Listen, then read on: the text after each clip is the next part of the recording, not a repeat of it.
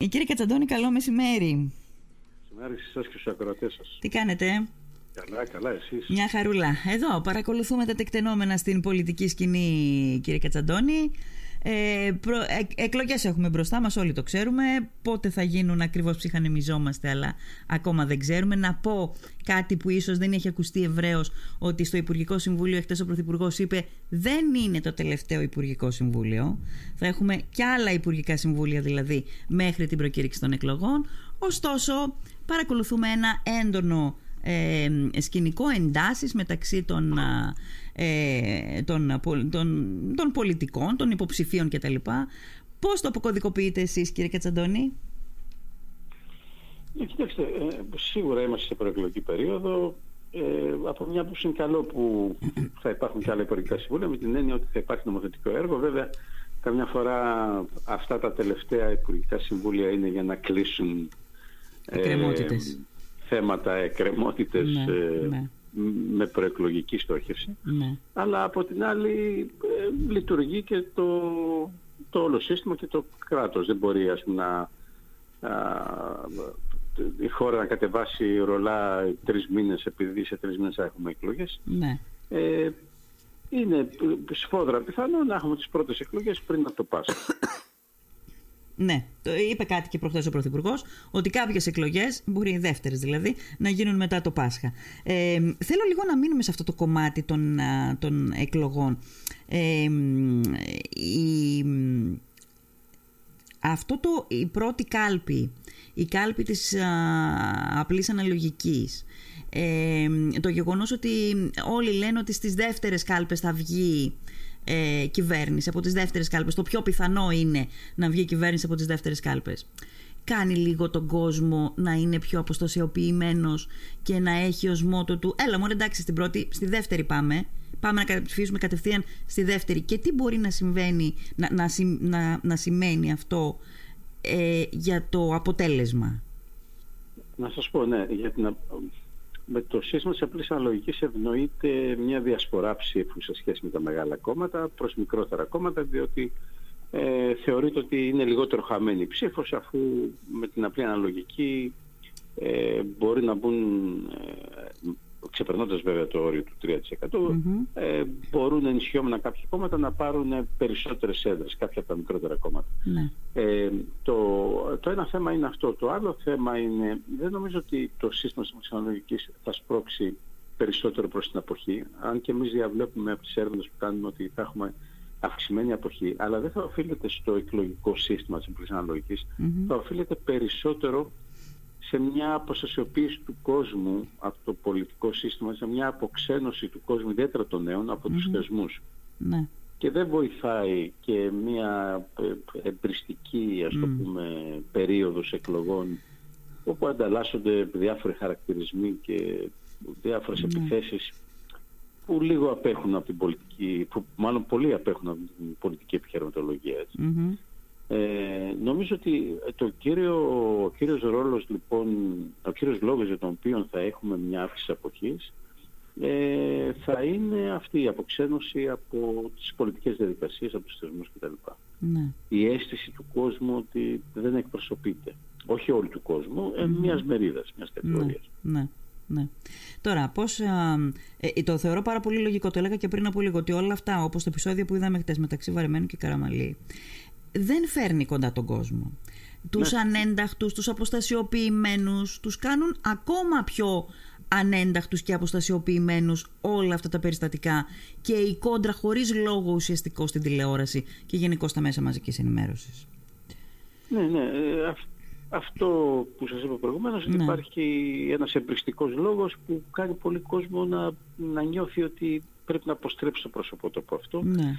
Ε, ένας κόσμος ο οποίος δεν έχει και ιδιαίτερη σχέση ίσως με την πολιτική ή ένας κόσμος ο οποίος έχει πολύ μεγάλες απαιτήσεις πίσω από την πολιτική. Δηλαδή ήθελε και είχε ίσως στο παρελθόν μια πο- έντονα, έντονη σχέση με την πολιτική, αλλά έχει απαιτήσεις. Ναι. Έχει τον πύχη ψηλά και, και οι δύο αυτές κατηγορίες ε, α, νιώθουν πο- άσχημα Ναι. και αποσυσοποιούνται. Ε, αυτό λοιπόν τώρα που μας είπατε ότι και εσείς από τις δικές σας έρευνες ε, φαίνεται αυτή η αποστασιοποίηση πώς ταιριάζει με αυτό που έχω ακούσει και που έχω διαβάσει και πολλές φορές το τελευταίο διάστημα ότι οι δύο μεγάλοι επιδιώκουν την πόλωση γιατί πιστεύουν ότι με αυτόν τον τρόπο θα, πώς να το πω, θα αφοπλίσουν ε, ε, την βόμβα ας πούμε της πρώτης κάλπης της απλής αναλογικής; Ναι, ε, είναι μαθηματικά. Ε, η πόλωση οριοθετεί και περιχαρακώνει έντονα ένα εφιστάμενο, μια εφιστάμενη πολιτική κοινότητα, ένα, τους, τους οπαδούς κάποιου με αποτέλεσμα αν πέσει το η συνολική πίτα των εκλογέων, το, αν κρατήσω εγώ το ποσοστό μου, αυτό αυξάνεται αυτομάτως επειδή θα είναι πιο περιορισμένη ε, η συνολική... Η δεξαμενή. Η συνολική δεξαμενή, ναι, ακριβώς. Ναι. Και επίσης τον οριοθετώ, τον ε, εντός εισαγωγικών παγιδεύω στο εσωτερικό της δικιάς μου πολιτικής, ε, ε, της δικιάς μου πολιτικής έκφρασης, ε, για να μην τον αφήσω να φύγει σε μικρότερα κόμματα τα οποία μπορεί να θεωρούνται όμορα του πολιτικού μου χώρου. Αυτό συμβαίνει και προς τη Νέα Δημοκρατία που στα δεξιά της έχει θέμα, ε, και ε, στην πλευρά του ΣΥΡΙΖΑ. Ναι. Φυσικά ε, αυτό δημιουργεί ένα θέμα στον τριτο που είναι το, το ΠΑΣΟΚ, η ναι. πόλωση. Ναι.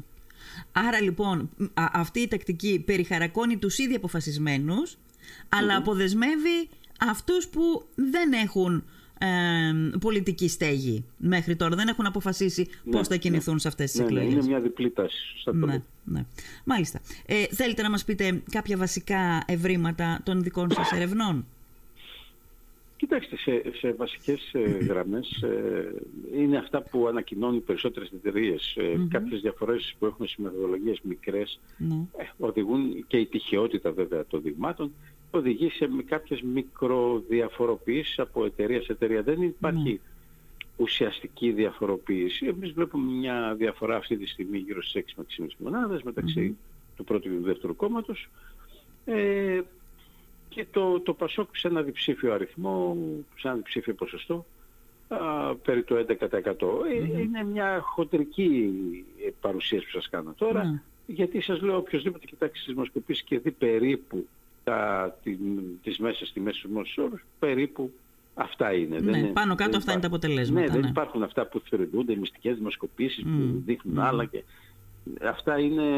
Αυτά είναι στο πολιτικό παιχνίδι ενταγμένα. Ε, αυτά είναι ναι, ναι. περισσότερο για να δημιουργούνται πρόσκαιρες, τελείως εφήμερες εντυπώσεις. Ναι. Ε, υπάρχει ένα χαρακτηριστικό που νομίζω δεν το έχουμε ξανασυναντήσει, τουλάχιστον εγώ μετά τη μεταπολίτευση δεν το θυμάμαι. Δηλαδή, υπάρχει ένα προβάδισμα του Πρωθυπουργού του κ. Μητσοτάκη συνεχές και διάλειπτο από το 16 αν θυμάμαι καλά. ναι. ε, συνήθως το σκηνικό που βλέπουμε να επαναλαμβάνεται είναι στα μέσα της θητείας μιας κυβέρνησης η κυβέρνηση χάνει, ο Πρωθυπουργός χάνει, έχανε ε, την δημοτικότητά του, έπεφτε στις δημοσκοπήσεις και ο ίδιος και το κόμμα του, ερχόταν ο επόμενος, ο οποίος κρατούσε περίπου μέχρι τα μέσα της δικής του θητείας. Το λέω πολύ χοντρικά. Τώρα όμως από το 16 μέχρι τώρα, μέχρι αυτή τη στιγμή που μιλάμε, είναι ένα περιστατικό το οποίο δεν είναι πάρα πολύ συνηθισμένο ένας πρωθυπουργός, ο οποίος έχει κάνει κιόλας πρωθυπουργός τέσσερα χρόνια, ε, να προηγείται στις δημοσκοπήσεις. Πώς το εξηγείτε αυτό; Πιστεύω ότι εδώ παίζει πολύ μεγάλο ρόλο η συλλογική εμπειρία που είχαμε ως Έλληνες πολίτες από την κυβέρνηση του ΣΥΡΙΖΑ. Ε, και από την μεγάλη διάψευση που συνέβη το 2015, το 2015 mm-hmm. βέβαια τις ξαναπήρε τις εκλογές ο ΣΥΡΙΖΑ το Σεπτέμβριο, αλλά ήταν μια κεκτημένη ταχύτητα, ταχύτητα και δεν υπήρχε και αντίπαλος. Δηλαδή οι άλλες πολιτικές δυνάμεις ήταν σε μια διαδικασία αμηχανίας ναι, ναι και μεταβατικότητας. Και όλες οι, άλλες, ε, οι περισσότερες από τις άλλες πολιτικές δυνάμεις. Ναι. Ε, και κυρίως η Νέα Δημοκρατία που αποτελούσε τον εναλλακτικό Ε, και θυμόμαστε όλοι η Νέα Δημοκρατία οδηγήθηκε σε εκλογές μετά από 5-6 μήνες και μετά τις εκλογές και αφού ε, εξελέγει ο νέος πρόεδρος της αμέσως άραξε το σκηνικός. Δηλαδή ναι, ναι. Α, όταν διαφάνηκε η εναλλακτική επιλογή αμέσως αν, ανατράπει αυτό. Mm-hmm. Ε, αν, ανατράπει κυριαρχία ΣΥΡΙΖΑ. Ε, είναι νομίζω μεγάλο θέμα η κυβερνητική θητεία του, του ΣΥΡΙΖΑ τη δεκαετία 15-19 που δημιουργεί αυτές τις προϋποθέσεις ε, τις οποίες έχει αξιοποιήσει πλήρως ο κ. Μητσοτάκης. Mm-hmm. Αυτές τις προϋποθέσεις ε, οι εκλογικές του επιδόσεις ή οι δημοσκοπικές του τουλάχιστον προς το παρόν να είναι σε ψηλό επίπεδο σε σχέση με την αξιωματική του πολίτες. Ναι, μάλιστα. Ε, διάβαζα προχτές ένα ρεπορτάζ σε μια εφημερίδα ε, η οποία έλεγε, κύριε Κατσαντώνη, ότι δεν το είχα ξανακούσει να σας πω την αλήθεια, ότι η Λάρισα βγάζει, δήμαρ, ε, βγάζει πρωθυπουργό. Δηλαδή, ναι. ό,τι αποτέλεσμα υπάρξει στη Λάρισα, αυτό το αποτέλεσμα και μάλιστα με απόκληση από ό,τι είδα τα, τους πίνακες με τις τελευταίες εκλογικές αναμετρήσεις, πολύ μικρότερο από αυτό που δίνετε εσείς οι εταιρείες δημοσκοπήσεων στο συμπλήν, στο, στην πιθανότητα λάθος δηλαδή που δίνετε νομίζω ένα συμπλήν 2%. Ε, δύο μπορεί και παραπάνω. Να μπορεί και παραπάνω. Έβλεπα λοιπόν απόκληση πολλές φορές και κάτω του, του 1%. Τι ναι, γίνεται, είναι ένα πραγματικό εκλογικό αποτέλεσμα. Ξέρετε, αυτό συμβαίνει σε διάφορους νομούς, περιοχές ή σε Δήμους. Υπάρχουν Δήμοι ναι. οι οποίοι διαχρονικά ε, το αποτέλεσμά τους είναι σχεδόν ο μέσος όρος ναι, ε, ναι. το, εκλογικού, ε, το, το τελικό εκλογικό αποτέλεσμα σε πανελλήνιο επίπεδο. Το ίδιο σημαίνει στη Λάρισα, ε, στη, στο νομό Λάρισας στα τελικά αποτελέσματα του νομού Λάρισας ενώ τα τρία μεγάλα κόμματα είναι όπως είπατε πολύ στο συνολικό εκλογικό πανελλήνιο αποτέλεσμα τα μικρότερα κόμματα στη Λάρισα υποτιμούνται σε σχέση με το τι καταφέρουν τελικά σε πανελλήνιο. Έτσι δεν είναι απόλυτα το ίδιο. Δηλαδή πιάνει μόνο τα μεγάλα κόμματα, το ραντάρ της Λάρισας. το ραντάρ της Λάρισας πιάνει τα τρία κόμματα. Τα τρία Μετά κόμματα. λίγο το, χάνει. το σήμα χάνεται. Το χάνει. δεν πειράζει, πιάνει τα τρία μεγάλα και έχει σημασία, σημασία αυτό. Αλλά πόσο εξηγείται, εξηγείται, ε, ε, έχει να κάνει με το δημογραφικό ας πούμε της Λάρισας. Πώς εξηγείται; Ε, ναι, είναι η διαστρωμάτωση, η κοινωνική διαστρωμάτωση είναι μια... Ε, το οποίο δεν είναι σταθερό. Ξέρετε, σε 10 χρόνια μπορεί να μην ισχύει αυτό. Έτσι. Ναι, ναι, ναι. ναι, ναι, ναι. Ε, και πριν από 15 χρόνια δεν Μπορεί να μην ισχύει, ναι. Έτσι. Ε, αλλά η, κατά την εξέλιξη, η σύνθεση μιας κοινωνίας σε μια ορισμένη κοινότητα όπως είναι ο νομός Λάρισας που αναφερόμαστε, ε, δημιουργεί χαρακτηριστικά που προσεδιάζουν στα συνολικά χαρακτηριστικά. Οπότε ε, αυτό συμβαίνει. Ναι. Και σας λέω υπάρχει και, υπάρχουν και δήμοι, αρκετοί δήμοι στη χώρα, είναι τουλάχιστον 12. Mm. Δήμοι που το εκλογικό αποτέλεσμα σε αυτούς είναι ότι είναι σε πανελλήνιο μέσα όρο με πολύ μικρές αποκλήσεις. Μάλιστα. Ε, έχετε καμιά, δηλαδή τη βραδιά των εκλογών πριν βγουν τα αποτελέσματα είναι ακόμα αρκετά νωρίς, ακόμα δεν έχουν προκηρυχθεί οι εκλογές, αλλά εσείς ως άνθρωπος που ε, ασχολείστε, που είναι η δουλειά σας και η καθημερινότητά σας και ξέρετε να αποτυπώνετε και να αποκωδικοποιείτε νούμερα, τι θα προσέξετε, να μας πείτε να προσέξουμε και εμείς το ίδιο πράγμα τη βραδιά των εκλογών πριν βγουν τα αποτελέσματα; Τη βραδιά των εκλογών είναι πια απλώς λίγο υπομονή θα έχουμε και να, να ανακοινωθούν τα αποτελέσματα. Ε, κοιτάξτε, θα παίξει ρόλο η αποχή που σας είπα προηγουμένως, από, από πού θα προέλθει η αποχή; Όχι μόνο από ποια από τους πολίτες του τι είχαν ψηφίσει την περασμένη φορά και τώρα απέχουν, ναι. αλλά και σε ποια ηλικία ανήκουν. Mm. Παραδείγματος χάρη 400.000 νέοι ψηφοφόροι που θα μπουν στην Καλβέα θα πάνε να ψηφίσουν. Ναι. Γιατί τα exit polls δείξανε που σημαίνει αρκετά πραγματικό αποτέλεσμα ότι στις ηλικίες 17-24 πήγε πολύ πολύ μικρό ποσοστό τον Ιούλιο του 19 να ψηφίσει. Ναι. Προτίμησαν τις παραλίες. Ναι.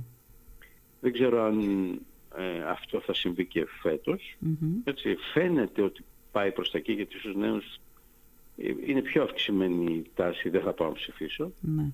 Ε, η απάντηση στην ερώτηση που τους κάνουμε είναι αυξημένη. αν τελικά θα πάει ή δεν θα πάει είναι και θέμα επιλογής ε, πολλές φορές της ίδιας μέρας. Έτσι. Ναι. Εξού λοιπόν και τα σποτάκια του ΣΥΡΙΖΑ με τα οποία μπήκε ουσιαστικά στην προεκλογική ε, εκστρατεία που είχαν στόχο, έκαναν focus στην νεολαία.